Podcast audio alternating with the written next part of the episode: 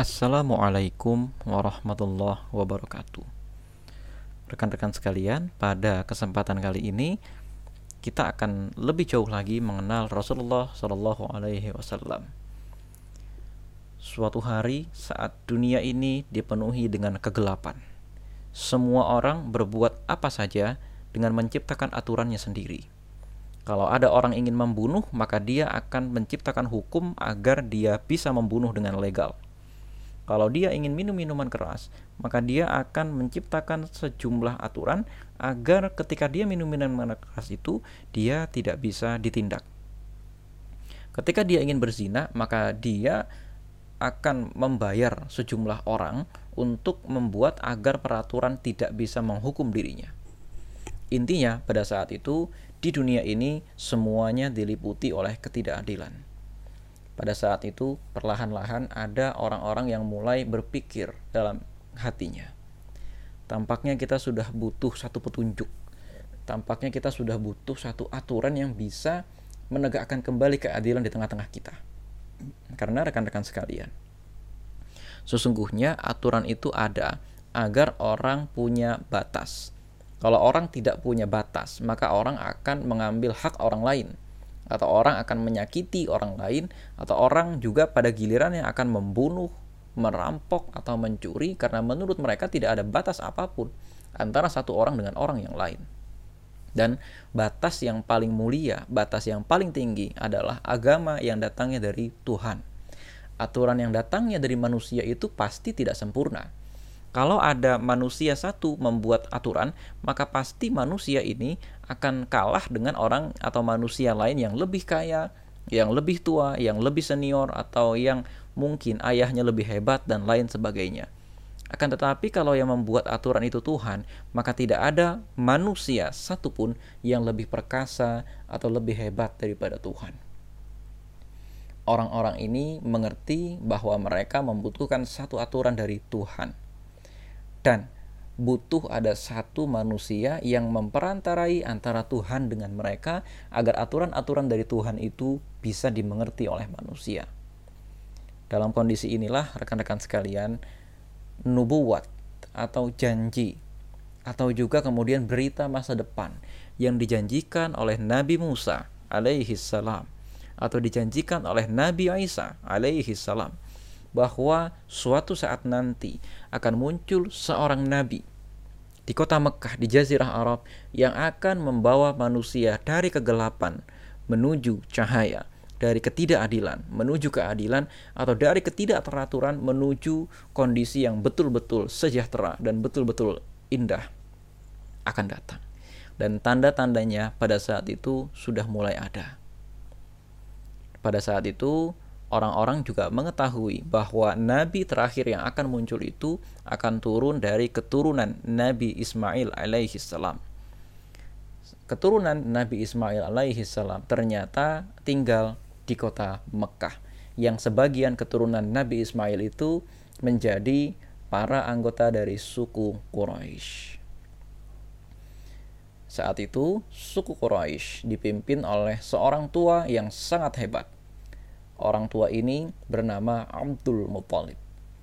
Abdul Muthalib memiliki seorang anak namanya Abdullah. Dikisahkan bahwa Abdullah ini sangat tampan, sangat hebat, sangat menarik perhatian semua orang.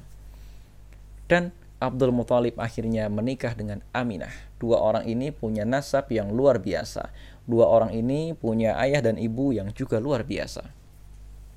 Dari pernikahan mereka, Akhirnya Aminah pun hamil. Alkisah Aminah ketika masa kehamilan tidak merasakan satu beban yang sulit. Kalau kita melihat para ibu ketika hamil, tentu mereka ada dalam keadaan yang sulit, mereka ada dalam keadaan yang lelah sekali. Akan tetapi ternyata Aminah tidak merasakan kelelahan. Nah, kemudian rekan-rekan sekalian ternyata waktu kelahirannya sudah dekat. Pada saat waktu kelahiran itu sudah dekat, Aminah itu mendapatkan satu bisikan-bisikan dan juga kadang-kadang mimpi untuk menamai anaknya dengan nama Muhammad. Kemudian banyak orang mengatakan bahwa tampaknya dari rahim Aminah itu akan lahir seseorang yang akan menjadi jawaban bagi kegelapan yang selama ini menimpa mereka. Akhirnya lahirlah Nabi Muhammad Sallallahu Alaihi Wasallam dari Aminah. Pada tahun ketika Rasulullah Sallallahu Alaihi Wasallam dilahirkan, berlangsunglah serbuan dari seorang raja yang ada di Yaman. Nama raja ini adalah Raja Abrohah. Raja Abrohah sangat marah. Karena apa? Karena ternyata orang-orang pada saat itu menunaikan haji ke Ka'bah yang ada di kota Mekah. Bagi Abrohah ini tidak bisa dibiarkan. Abrohah pada saat itu membangun sebuah tempat ibadah yang sangat indah. Akan tetapi, karena orang-orang pada saat itu paham bahwa Ka'bah adalah tempat yang diberkahi oleh Allah Subhanahu wa taala, bukan tempat yang semata-mata diciptakan oleh manusia atau bukan atas keisengan nabi-nabi sebelum Nabi Muhammad lalu kemudian dibangun, bukan, akan tetapi karena memang tempat itu adalah tempat yang dimuliakan oleh Allah Subhanahu wa taala. Maka orang-orang menolak untuk beribadah di tempat yang dibangun oleh Abrohah. Di samping itu, Abrohah agamanya adalah Kristen. Jadi yang dibangun oleh Abrohah adalah sebuah gereja. Akhirnya Abrohah pun marah. Akhirnya Abrohah mengirim pasukan bergajah dan dia sendiri naik di atas gajah untuk menghancurkan kota Mekah. Alkisah ketika Abrohah sampai di kota Mekah. Gajahnya ternyata tidak mau memasuki kota Mekah. Gajahnya tampak ketakutan dan gajahnya hanya duduk menolak berjalan meskipun dicambuk. Tak lama kemudian ketika Abrohah memaksa masuk ke dalam kota Mekah dan kakek dari Rasulullah Shallallahu Alaihi Wasallam yaitu Abdul Muthalib tadi sudah mengungsi untuk menghindarkan terjadinya korban jiwa akibat Abrohah yang ingin menghancurkan Ka'bah. Maka dari kejauhan muncullah sekelompok burung namanya burung ababil akan tetapi ada juga sebagian orang mengatakan ababil itu bukan nama burung jadi burung-burung ini membawa batu-batu dari neraka. Batu-batu ini dijatuhkan ke atas pasukan Abrohah. Dan peristiwa ini diabadikan dalam surat Al-Fil. Dikisahkan mereka itu seperti ka'ashfim makul. Mereka akhirnya seperti daun-daun yang bolong-bolong dimakan ulat, saking lemahnya dan saking mereka itu sudah tidak bisa lagi berjalan pulang. Abrohah dikisahkan meninggal dalam perjalanan pulang karena luka-luka yang timbul akibat hujan batu dari neraka ini. Ini semua rekan-rekan sekalian menunjukkan kemuliaan dan penjagaan dari Allah Subhanahu wa taala kepada Rasulullah Shallallahu alaihi wasallam. Dengan tanda-tanda inilah ketika Rasulullah dilahirkan, maka orang-orang menyambut dengan bahagia. Bahkan dikisahkan pada saat itu api yang disembah oleh orang-orang yang menyembah api di daerah Iran padam semua. Jadi orang-orang Iran pada saat itu menganggap api itu Tuhan. Nah, ada satu atau banyak sekali kuil yang menyalakan api, lalu orang menyembah api itu, tiba-tiba apinya padam. Bayangkan Tuhan kok padam, Tuhan kok mati. Dan istana-istana yang ada di Romawi pada saat itu hancur atau berguncang karena apa? Lahirnya Rasulullah Shallallahu Alaihi Wasallam. Kemudian ya rekan-rekan sekalian, rupanya Allah Subhanahu wa taala mentakdirkan bahwa Abdullah, ayah dari Rasulullah harus wafat sebelum Rasulullah dilahirkan. Sementara Aminah wafat ketika Rasulullah Shallallahu alaihi wasallam berumur 6 tahun. Akhirnya Abdul Muthalib sang kakek mengasuh Rasulullah Shallallahu alaihi wasallam. Jadi yang mengasuh di masa kecil Rasulullah Shallallahu alaihi wasallam itu ibunya tapi sempat mengasuh hanya selama enam tahun. Jadi ibaratnya kalau pada saat kita masuk sekolah dasar, eh ibunya meninggal. Nah pada saat ibu Rasulullah itu meninggal, Rasulullah Shallallahu Alaihi Wasallam menjadi yatim piatu dan dirawat oleh kakeknya. Tapi tentu kakeknya bukan orang sembarangan. Kakeknya adalah seorang pemimpin kota Mekah, memiliki banyak pembantu, memiliki banyak pengasuh. Dan Rasulullah Shallallahu Alaihi Wasallam diasuh atau dibantu pengasuhannya oleh seorang budak peninggalan atau budak warisan dari ayahnya, yaitu Ummu Aiman. Apa itu budak? Jadi pada saat itu, saking kondisinya sangat tidak adil, saking kondisinya itu sangat buruk, bagi peradaban manusia ada sekelompok manusia yang merasa boleh memperbudak orang lain. Dan ini bukan pembantu, tapi betul-betul orang ini dimiliki sebagai barang oleh orang lain. Nah, salah satu di antara budak-budak ini adalah Ummu Aiman yang menjadi milik dari ayahanda Rasulullah Shallallahu Alaihi Wasallam. Ummu Aiman inilah yang mengasuh Rasulullah Shallallahu Alaihi Wasallam di masa kecil dan menggantikan peran ibu semasa kehidupan Rasulullah ditanggung oleh sang kakek, baik itu biayanya, makannya, tinggalnya dan lain sebagainya. Akan tetapi Allah Subhanahu Wa Taala juga mentakdirkan ketika Rasulullah Shallallahu Alaihi Wasallam berusia 8 tahun atau kira-kira saat Rasulullah uh, menjelang menjelang dewasa atau menjelang menjelang remaja kakeknya wafat.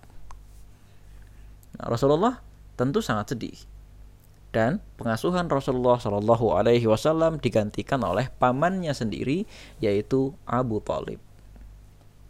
Nah, ketika Rasulullah Shallallahu Alaihi Wasallam beranjak dewasa di rumah Abu Talib, Rasulullah Shallallahu Alaihi Wasallam menyaksikan suatu perkelahian kecil. Ceritanya saat itu di sebuah festival ada orang yang saling memaki tentang kemuliaan sukunya masing-masing. Ada suku Quraisy dari sukunya Rasulullah sendiri dan ada juga suku namanya suku Qais Ailan. Akibat dari saling mengejek itu mereka tidak terima dan mereka akhirnya saling memanggil keluarganya masing-masing, saling memanggil e, pasukannya masing-masing dan terjadilah perang besar. Perang besar ini namanya perang Fijar. Rasulullah Shallallahu Alaihi Wasallam sejak kecil sudah mengetahui bahwa saling mengejek itu nggak bagus. Apalagi saling mengejeknya itu gara-gara yang satu merasa lebih mulia daripada yang lain. Padahal di hadapan Allah Subhanahu wa taala, kemuliaan itu gara-gara kebaikan-kebaikan yang dilakukan di hadapan Allah atau gara-gara ketakwaan. Dan ketakwaan itu hanya Allah Subhanahu wa taala yang mengetahui, bukan kita. Tidak ada hubungannya antara kita keturunan siapa atau kita lebih kaya atau antara kita lebih tampan dengan siapa yang lebih mulia. Itu tidak ada hubungannya. Tapi perang harus terjadi. Akhirnya Rasulullah Shallallahu Alaihi Wasallam ditempatkan di garis belakang sebagai orang atau anak-anak yang memungut anak panah yang sudah dilontarkan. Jadi anak panah itu dilesatkan, tapi yang sudah menancap di korban atau yang sudah jatuh kembali ke tanah itu yang diambil oleh Rasulullah Shallallahu Alaihi Wasallam untuk apa? Untuk digunakan kembali, dilemparkan kembali. Nah, rekan-rekan sekalian, dari sini Rasulullah belajar perang itu tidak baik. Perang itu selalu meninggalkan korban, apalagi alasan perangnya gara-gara hal sepele, gara-gara main hina-hinaan pada saat sebuah festival itu tidak bagus. Nah, rekan-rekan sekalian, ya singkat cerita Rasulullah Shallallahu Alaihi Wasallam semakin mengetahui apa ketidakadilan, apa kegelapan yang menimpa kaumnya. Rekan-rekan sekalian, dari kisah masa remaja Rasulullah Shallallahu Alaihi Wasallam ini juga ada satu cerita bahwa Rasulullah Shallallahu Alaihi Wasallam sangat dijaga oleh Allah Subhanahu Wa Taala dari larut ke dalam hiburan yang tidak diperlukan. Rasulullah dikisahkan tidak pernah mendengarkan musik. Rasulullah Shallallahu Alaihi Wasallam juga dikisahkan tidak pernah pergi ke tempat-tempat pesta yang mana di pesta-pesta itu tentu ada makanan haram, ada minuman yang haram, ada juga orang-orang yang membuka auratnya. Misalnya seperti pesta dansa atau pesta yang ada bandnya. Kalau di zaman sekarang tentu di sana ada perempuan yang tidak menggunakan jilbab atau ada perempuan yang roknya terlalu pendek, ada laki-laki yang Eh, bertato, ada laki-laki yang minum minuman keras. Tentu ada nyanyian-nyanyian yang mana lirik-liriknya itu justru merendahkan orang lain atau liriknya itu mengundang nafsu untuk berzina. Rasulullah Shallallahu Alaihi Wasallam suatu hari mengetahui ada sebuah pesta nikah yang mengundang pemusik. Rasulullah penasaran. Ketika Rasulullah Shallallahu Alaihi Wasallam ingin berjalan ke pesta musik itu, ternyata Rasulullah dibuat mengantuk dan tertidur oleh Allah Subhanahu Wa Taala.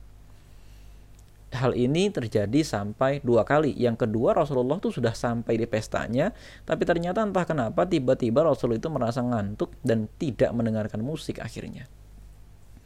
Jadi masa remajanya Rasulullah Shallallahu Alaihi Wasallam itu benar-benar bersih, tidak pernah melihat aurat yang berlebihan, kemudian juga nggak nakal, tidak suka menghina karena sudah melihat bahwa akibat dari saling menghina adalah peperangan. Banyak pelajaran yang bisa kita ambil. Assalamualaikum warahmatullahi wabarakatuh.